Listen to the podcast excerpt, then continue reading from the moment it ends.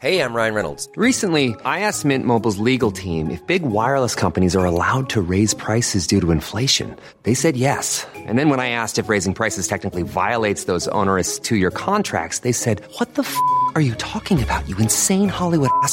So to recap, we're cutting the price of Mint Unlimited from $30 a month to just $15 a month. Give it a try at mintmobile.com slash switch. $45 upfront for three months plus taxes and fees. Promo for new customers for limited time. Unlimited more than 40 gigabytes per month. Slows. Full terms at mintmobile.com.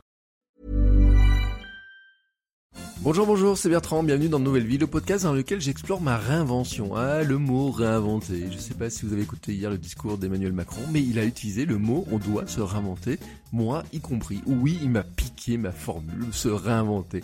Tout le monde doit se réinventer parce que nous vivons dans une période compliquée et c'est ce dont je voudrais vous parler dans cet épisode.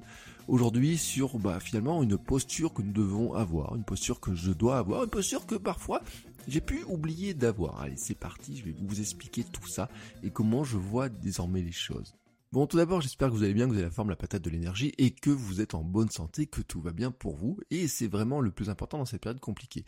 Euh, vraiment, nous sommes toujours en bonne santé et dans mon cas, toujours entrepreneur. Et si à un moment j'ai pu me dire que j'allais tout lâcher et redevenir salarié, le confort que je voyais dans une certaine forme de salariat, cette période me renforce dans le fait que ma situation est finalement pas si mauvaise, que même si elle est compliquée, que je peux pas m'acheter tout ce que je veux depuis des mois, mais qu'en tout cas, elle me donne une certaine liberté. Elle me donne aussi le pouvoir d'agir directement et le pouvoir m'adapter à la situation en ayant les outils sous la main directement, sans avoir besoin de tout chambouler ou sans être dans le chômage technique. Bah oui, car bizarrement, pendant ces périodes où certains sont au chômage technique, nous, on a l'impression qu'on n'a jamais autant turbidé que dans ces moments-là.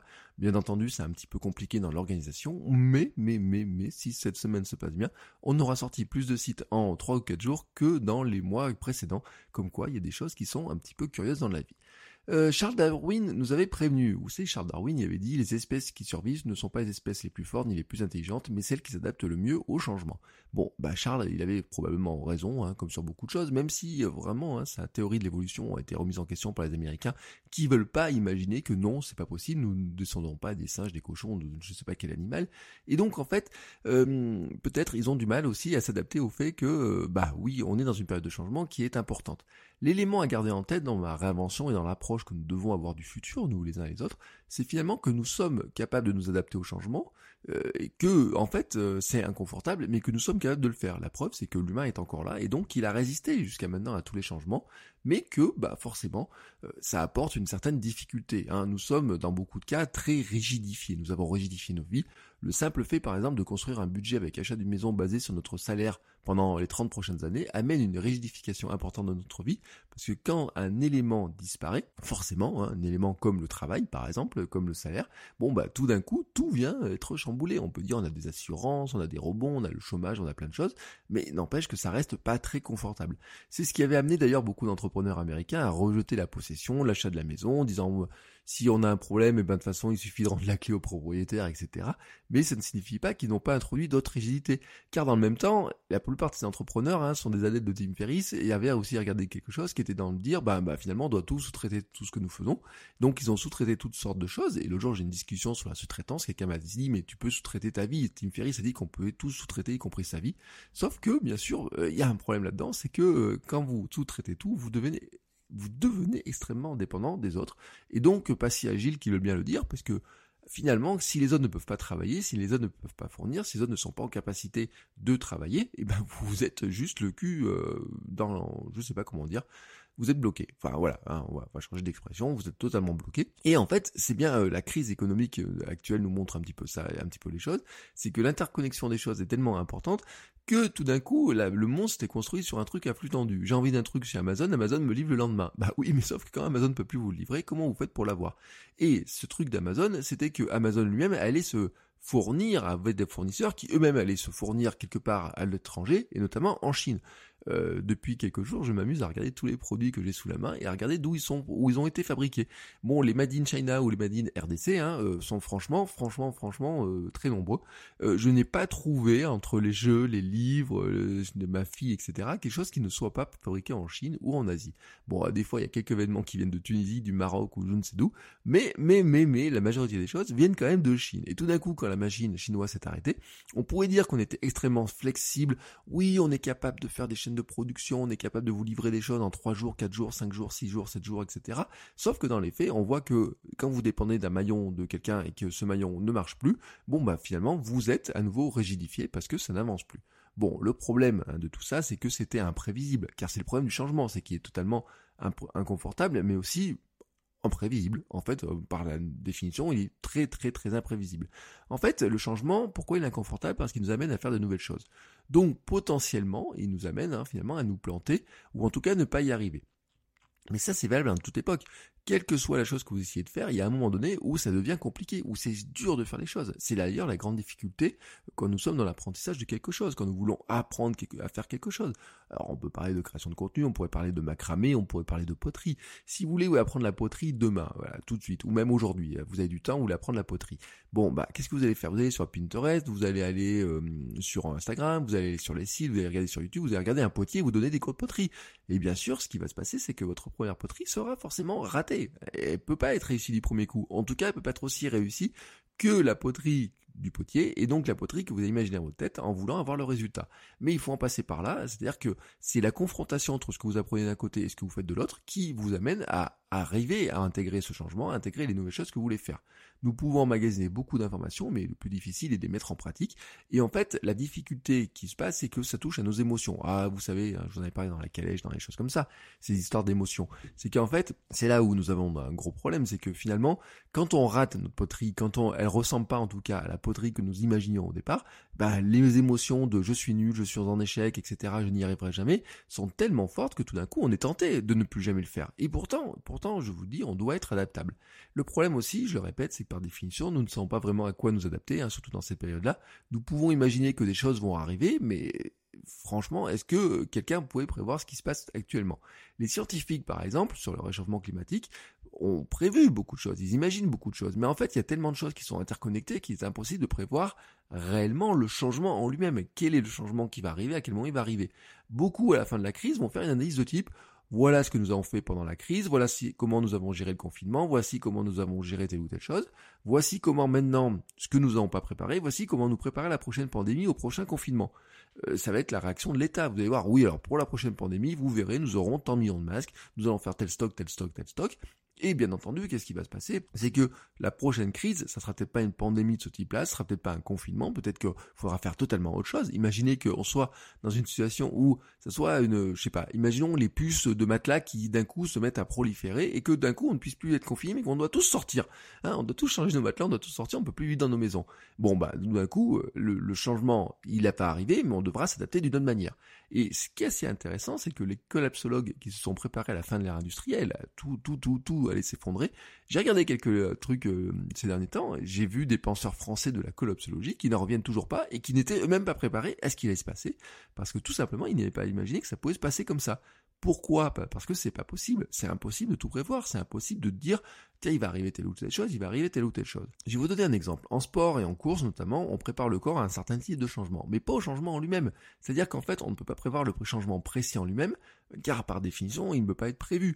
Euh, on va se préparer au fait que oui, il puisse, je sais pas, euh, se mettre à pleuvoir, qu'il puisse se mettre à euh, faire froid tel ou tel jour, que oui, on puisse marcher sur une pierre qui est posée là, mais que la pierre, on ne sait pas où elle est, elle n'est pas prévu. Hein. C'est pas comme un pilote de course qui a son roadbook, qui sait à quel endroit euh, vous savez, en rallye on dit tourne à droite, tourne à gauche. C'est prévu, c'est marqué sur son plan. Vous voyez, ils ont ils ont pas de GPS, ils ont des, des équivalents d'un GPS, on va dire. Allez, on va dire qu'ils ont comme un GPS ou comme un circuit de Formule 1. Vous savez que vous tournez à droite, vous tournez à gauche, etc.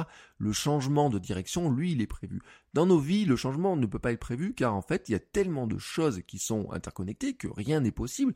Et de toute façon, on voit bien hein, dans cette situation-là que Personne n'était préparé. C'est là où, en disant les gens, oui, je vous l'ai bien dit que ça arriverait, se foutent vraiment de la gueule du monde.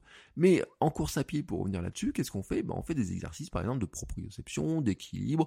On va s'entraîner dans différentes conditions, etc., pour prévoir certains cas de type potentiel. En fait, on s'entraîne pas à un changement en particulier, mais on va se préparer, on fait que notre corps, notre esprit, notre euh, manière d'être ou quoi que ce soit puisse s'adapter si jamais il y a un changement qui puisse arriver, même si on ne sait pas quel est le changement. En fait, on ne peut pas vraiment faire un plan que les changements, tel ou tel changement vont arriver, à coup sûr, hein, mais voilà. Euh, mais on va se préparer dans des situations potentielles de choses qui pourraient potentiellement arriver. Euh, et comment on va réagir ou comment en tout cas le corps va réagir, et y compris de manière très instinctive. Hein, c'est euh, d'ailleurs pour ça, je pense, notamment vous imaginez les, mecs là qui font le tour du monde en bateau, qui dorment très très peu, etc. Ils sont préparés à se réveiller parce qu'ils ne savent pas s'ils auront besoin de se réveiller un jour parce qu'ils vont se retrouver face à un cargo. Ils savent que potentiellement ça va arriver et ils savent qu'à ce moment-là, ils n'auront pas le temps de faire un plan très long, etc. De savoir ce qu'ils doivent faire, comme ils ont fait la dernière fois qu'ils ont fait, etc. Ils savent qu'en fait, ça doit être euh, ils doivent s'adapter hein, dans la situation, ils ont des outils pour s'adapter, ils ont travaillé pour s'adapter, ils sont entraînés pour s'adapter, et ils ont gardé une certaine souplesse dans les outils, c'est-à-dire qu'à un moment donné, ils sont pas obligés de reprogrammer leur bateau de A à Z pour que le bateau échappe au cargo, ils ont un moyen de le faire agir, d'être agile, pour que d'un coup le bateau il arrive à partir à droite ou à gauche, et qu'ils ont les moyens pour reprendre les commandes, voilà, tout simplement. En fait, si on regarde bien, il y a très très très peu de changements qu'on peut vraiment anticiper, alors par exemple dans l'économie, on pourrait se dire, oui, je sais qu'il y a telle loi qui va arriver. Rappelez-vous, quand on est passé à l'euro, on savait que oui, l'euro allait arriver au 1er janvier, etc. Je me rappelle même plus l'année, vous voyez. Mais on savait que l'euro allait arriver. Ça faisait des années qu'on se préparait, donc on savait que ça allait arriver. Le bug de l'an 2000, on savait que potentiellement ce jour-là, il y aura un bug. On savait que potentiellement certains ordinateurs n'allaient pas faire, qu'il fallait faire telle ou telle chose, etc. Mais là, franchement, là, vous pouvez pas. Hein, vous voyez, c'est pas comme une naissance où on sait que à quelques jours près, la naissance va arriver au 1er mai, au 10 mai, au 9 mai, au 3 octobre, ou je sais pas quoi. Non. Là, on n'est pas dans cette situation-là parce que tout simplement, on, ne le sait pas. On ne le sait pas, c'est pas prévisible. Euh, personne, personne n'était capable de prévoir vraiment ce qui allait se passer. Et d'ailleurs, hein, c'est assez intéressant, c'est que les modèles d'analyse actuellement des pandémies, mais ça marche aussi pour les embouteillages et pour plein de choses, montrent que finalement il y a tellement de systèmes qui sont interconnectés entre eux qu'il est très difficile de les prévoir et que les mathématiciens sont en train d'essayer de chercher des modèles de calcul pour arriver non pas à prévoir, mais à calculer finalement les potentialités de ce qui pourrait arriver. Et pour le reste, hein, finalement, on doit se dire que on doit être adaptable et garder des marges de manœuvre. Revenons maintenant à cette histoire de réinvention, et la période est propice à la réinvention. Hein. Moi, j'avais dit, j'ai mis ça dans les mots de l'année 2020, je m'étais pas rendu compte à quel point c'était propice. Mais en tout cas, nous avons du temps en ce moment pour réfléchir à la suite, et nous avons l'obligation de réfléchir à la suite. Nous avons du temps pour mettre les choses en pratique. Ça, c'est par contre quelque chose qui est très intéressant, parce que d'habitude, nous sommes dans un rythme qui ne s'arrête jamais, mais tout d'un coup, si vous vous retrouvez au chômage technique chez vous, et qui peut être de plusieurs manières. Hein. Soit vous ne pouvez plus aller dans votre entreprise, vous n'avez plus de boulot, soit vous n'avez plus vos clients habituels et donc vous avez du temps pour faire autre chose, soit euh, vous avez euh, finalement votre activité, vous demandez de faire certains mouvements, etc. Vous pouvez plus les faire et donc vous vous retrouvez dans un cas où de toute façon, euh, par exemple, vous n'avez plus de transport, vous n'avez plus le boulot tel que vous l'aviez, vous n'avez plus de clients, mais en tout cas, tout ça libère quelque chose. Alors il libère du temps probablement, qui peut être pris par d'autres choses, hein, notamment faire l'école aux enfants à la maison, il peut y avoir plein de choses comme ça, bien entendu. Mais, mais, mais, mais, il y a quand même du temps pour le mettre en pratique. Et nous sommes obligés de le faire, nous sommes obligés de réfléchir et de se dire finalement, euh, qu'est-ce que ça va m'amener à réfléchir? Est-ce qu'il n'y a pas des nouvelles outils, de nouvelles choses que je pourrais faire, adopter de nouvelles postures, des nouveaux outils, et plein d'opportunités se présentent, soyons clairs. Par exemple, hein, j'ai vu hier que des coiffeurs font maintenant du coaching à distance pour nous apprendre à limiter la casse en matière de coupe de cheveux.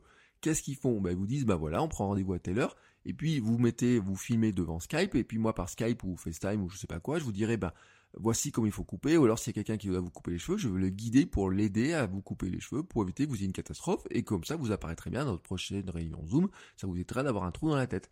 Bon, j'en ai vu d'autres qui ont pris une méthode radicale, c'est de se raser carrément le crâne. Hein. C'est ce que j'ai vu chez des Américains qui se rasés carrément le crâne. Comme ça, ils ont enlevé leurs longs cheveux. Vous voyez, en plus, ils se sont dit comme ça, il n'y a pas de virus qui passe dessus. Mais c'était une méthode radicale. Si vous n'avez pas envie de sacrifier votre chevelure euh, comme ça, bon, bah vous savez maintenant qu'il y a des coachs comme ça à distance, des coachs coiffeurs. Euh, ils peuvent plus coiffer directement, mais ils peuvent toujours vous donner le conseil qu'ils avaient finalement dans la tête, parce que c'est ça qui est intéressant dans l'opportunité. C'est de se dire, est-ce que leur plus-value était de vous couper les cheveux, ou est-ce que leur plus-value était de vous dire comment vous pouvez avoir une bonne tête? C'est on réfléchit comme ça en tant que coiffeur, tout d'un coup ça ouvre des nouvelles opportunités. Regardez les photographes aussi qui font maintenant des, des, euh, des, des, des, photos, des, des, shootings à distance via FaceTime, etc. Mais dans mon entourage, si on regarde bien, des profs de yoga sont enfin mis à faire des cours sur Internet, alors que ça faisait des années qu'on leur disait, il faudrait peut-être quand même que tu te mettes à Internet. Et non, qu'ils le faisaient pas. Mais c'est aussi valable par exemple pour des organismes de formation. L'autre jour, quelqu'un d'un organisme de formation m'a dit, ah ben ça nous oblige à faire ce qu'on disait de faire, qu'on devrait faire depuis des années. Euh, c'est-à-dire, bah oui, faire des cours à distance, euh, imaginer ce qui se peut, hum, qu'on puisse faire certains cours à distance quand les élèves peuvent pas venir, parce qu'on a des élèves qui pourraient être potentiellement à distance. L'école, tout d'un coup, elle se disait c'était intéressant, sauf qu'elle l'avait jamais fait parce qu'elle n'était pas obligée de le faire. Maintenant, elle est obligée de le faire, elle se rend compte qu'en fait, c'était faisable. Bah oui, c'était faisable. Mais comment bah, elle a été obligée de changer dans l'adversité, elle a été obligée de changer sous la forme, euh, comment elle, euh, un peu forcée dans cette histoire-là. Ce qui est intéressant dans cette période-là, en fait, c'est qu'on est dans un moment où, de toute façon, on réfléchit au futur. Et donc, qu'est-ce qu'on doit faire? Moi, c'est ma réflexion du futur, c'est que dans ma réinvention, j'avais envisagé certaines choses, des possibilités d'activité, je les avais écartées en considérant que leur mode de fonctionnement ne me correspondait pas. Je vous donne un exemple. Hein. Imaginons, je voulais faire du coaching, running et yoga bien-être, etc. Et je me disais bon, tiens, maintenant j'ai plus envie d'être, j'ai envie de bouger, j'ai envie d'aider les gens, j'ai envie de leur amener sur le même parcours que moi. Comment je pourrais faire ça? Et j'avais écarté ça en me disant oui, mais tiens, il faudrait que ça soit l'idéal serait samedi matin, ce serait des stages le week-end, etc. Je pourrais pas le faire, je voudrais pas le faire comme ça. Bon, c'était une opportunité qui était telle que il est exercé hein, maintenant le métier. Mais finalement, euh, la réflexion, c'est de se dire que, et si vous avez eu ce genre de réflexion aussi, c'est que de se dire que finalement, est-ce que maintenant cette activité-là que j'avais imaginée, je pourrais pas toujours la faire, mais en étant confiné, en ayant des clients qui soient confinés? Si vous trouvez un moyen de le faire, si vous trouvez une opportunité pour le faire, si vous trouvez un système pour arriver à le faire, ben dites-vous qu'en fait cette forme-là pourra toujours être conservée après. Hein, elle sera peut-être pas euh, exclusive, ce n'est pas la seule manière de le faire, mais elle pourra toujours être conservée après. Et ça, ça, ça, c'est une sacrée manière de s'adapter au futur. Parce que en fait déjà au lieu de danser sur un pied, bah, vous dansez sur deux pieds, sur deux jambes et c'est vachement plus confortable. Et ça c'est une manière de s'adapter qui est quand même quand même super intéressante. Alors maintenant qu'est-ce que je retire de tout ça pour ma invention? Bah, Je l'ai dit, c'est-à-dire que je vais regarder à nouveau mon activité actuelle et mes activités futures et de comment je voulais me réinventer au prisme de finalement de me dire comment je garde de la souplesse. Et comment garder de la souplesse? Bon, bah, il y a plein de formes là-dedans, hein, mais euh, bien sûr, moi, dans, euh, mon idée, hein, j'avais, j'étais euh, bien sûr qu'Internet jouait un grand rôle, mais finalement, hein, si on écoute les collapsologues, on pourrait dire aussi, finalement, que le prochain choc, ça serait de se dire comment est-ce qu'une activité qu'on misait à 100% sur Internet pourrait aussi fonctionner si d'un coup Internet s'arrêtait. Vous voyez un petit peu le sens inverse. Autrement dit, ce que je veux dire par là, c'est qu'on doit imaginer, hein, quand on invente, euh, quand on cherche par exemple une nouvelle activité, quand on veut changer de métier, quand on veut faire quelque chose d'autre, quand on veut euh, se lancer dans un nouveau projet, de se dire que est-ce qu'on n'a pas plusieurs moyens de le faire? Est-ce qu'on n'a qu'un moyen exclusif ou est-ce qu'on n'a pas un autre moyen? Est-ce qu'on n'a pas deux, trois moyens de le faire qui peuvent être en parallèle Alors peut-être pas dès le départ, mais qui en tout cas on pourrait faire euh, les uns et les autres, et que s'il y a un côté qui s'arrête, et eh ben les autres côtés puissent prendre le relais, et peut-être que bah, à la prochaine crise, il y aura un nouveau moyen de le faire, ou peut-être un nouveau, euh, une nouvelle euh, disposition d'esprit pour arriver à le faire et qu'en tout cas on sait, on sait que dans tous les cas il faudra s'adapter parce que je vous le rappelle, Charles Darwin avait dit que les espèces qui survivent sont celles qui s'adaptent le mieux possible au changement. Voilà donc j'en ai fini pour aujourd'hui avec ce que je voulais vous dire, hein, de mes réflexions, de l'état où j'en suis actuellement sur ma réinvention et sur la réinvention que nous devons tous savoir. N'hésitez pas si vous avez des commentaires, des questions, des remarques, hein, si euh, qu'est-ce que vous avez amené vous à, à imaginer, à revoir, à modifier. Peut-être que finalement les vieux projets que vous aviez, vous dites bah c'est peut-être le moment de le faire, hein, peut-être le moment de, de, de, retrouver certains éléments, hein, vous voyez. Euh, c'est intéressant hein, cette période hein, pour ça, pour cette réflexion, mais ce qui est intéressant c'est de sortir de la, la, posture de réflexion et de rentrer dans une posture d'action. Et moi c'est vraiment là-dedans que je suis, c'est vraiment dans une posture d'action, c'est vraiment dans tout ce que je fais, vraiment comment on agit. Euh, mais dites-moi vous, hein, comment vous voyez un petit peu les choses, comment vous imaginez et comment vous agissez, ça m'intéresse. Et on se retrouve bien entendu la semaine prochaine pour un nouvel épisode. Sur ce, je vous souhaite à tous bah, une très très très très belle semaine. Prenez soin de vous, soignez votre énergie et à la semaine prochaine. Ciao ciao Hi, I'm Daniel, founder of Pretty Litter. Did you know cats tend to hide symptoms of sickness and pain? I learned this the hard way after losing my cat, Gingy. So I created Pretty Litter, a health monitoring litter that helps detect early signs of illness by changing colors, saving you money and potentially your cat's life. Pretty Litter is veterinarian developed, and it's the easiest way to keep tabs on your fur baby's health right at home. Go to prettylitter.com and use code ACAST for 20% off your first order and a free cat toy. Terms and conditions apply. See site for details.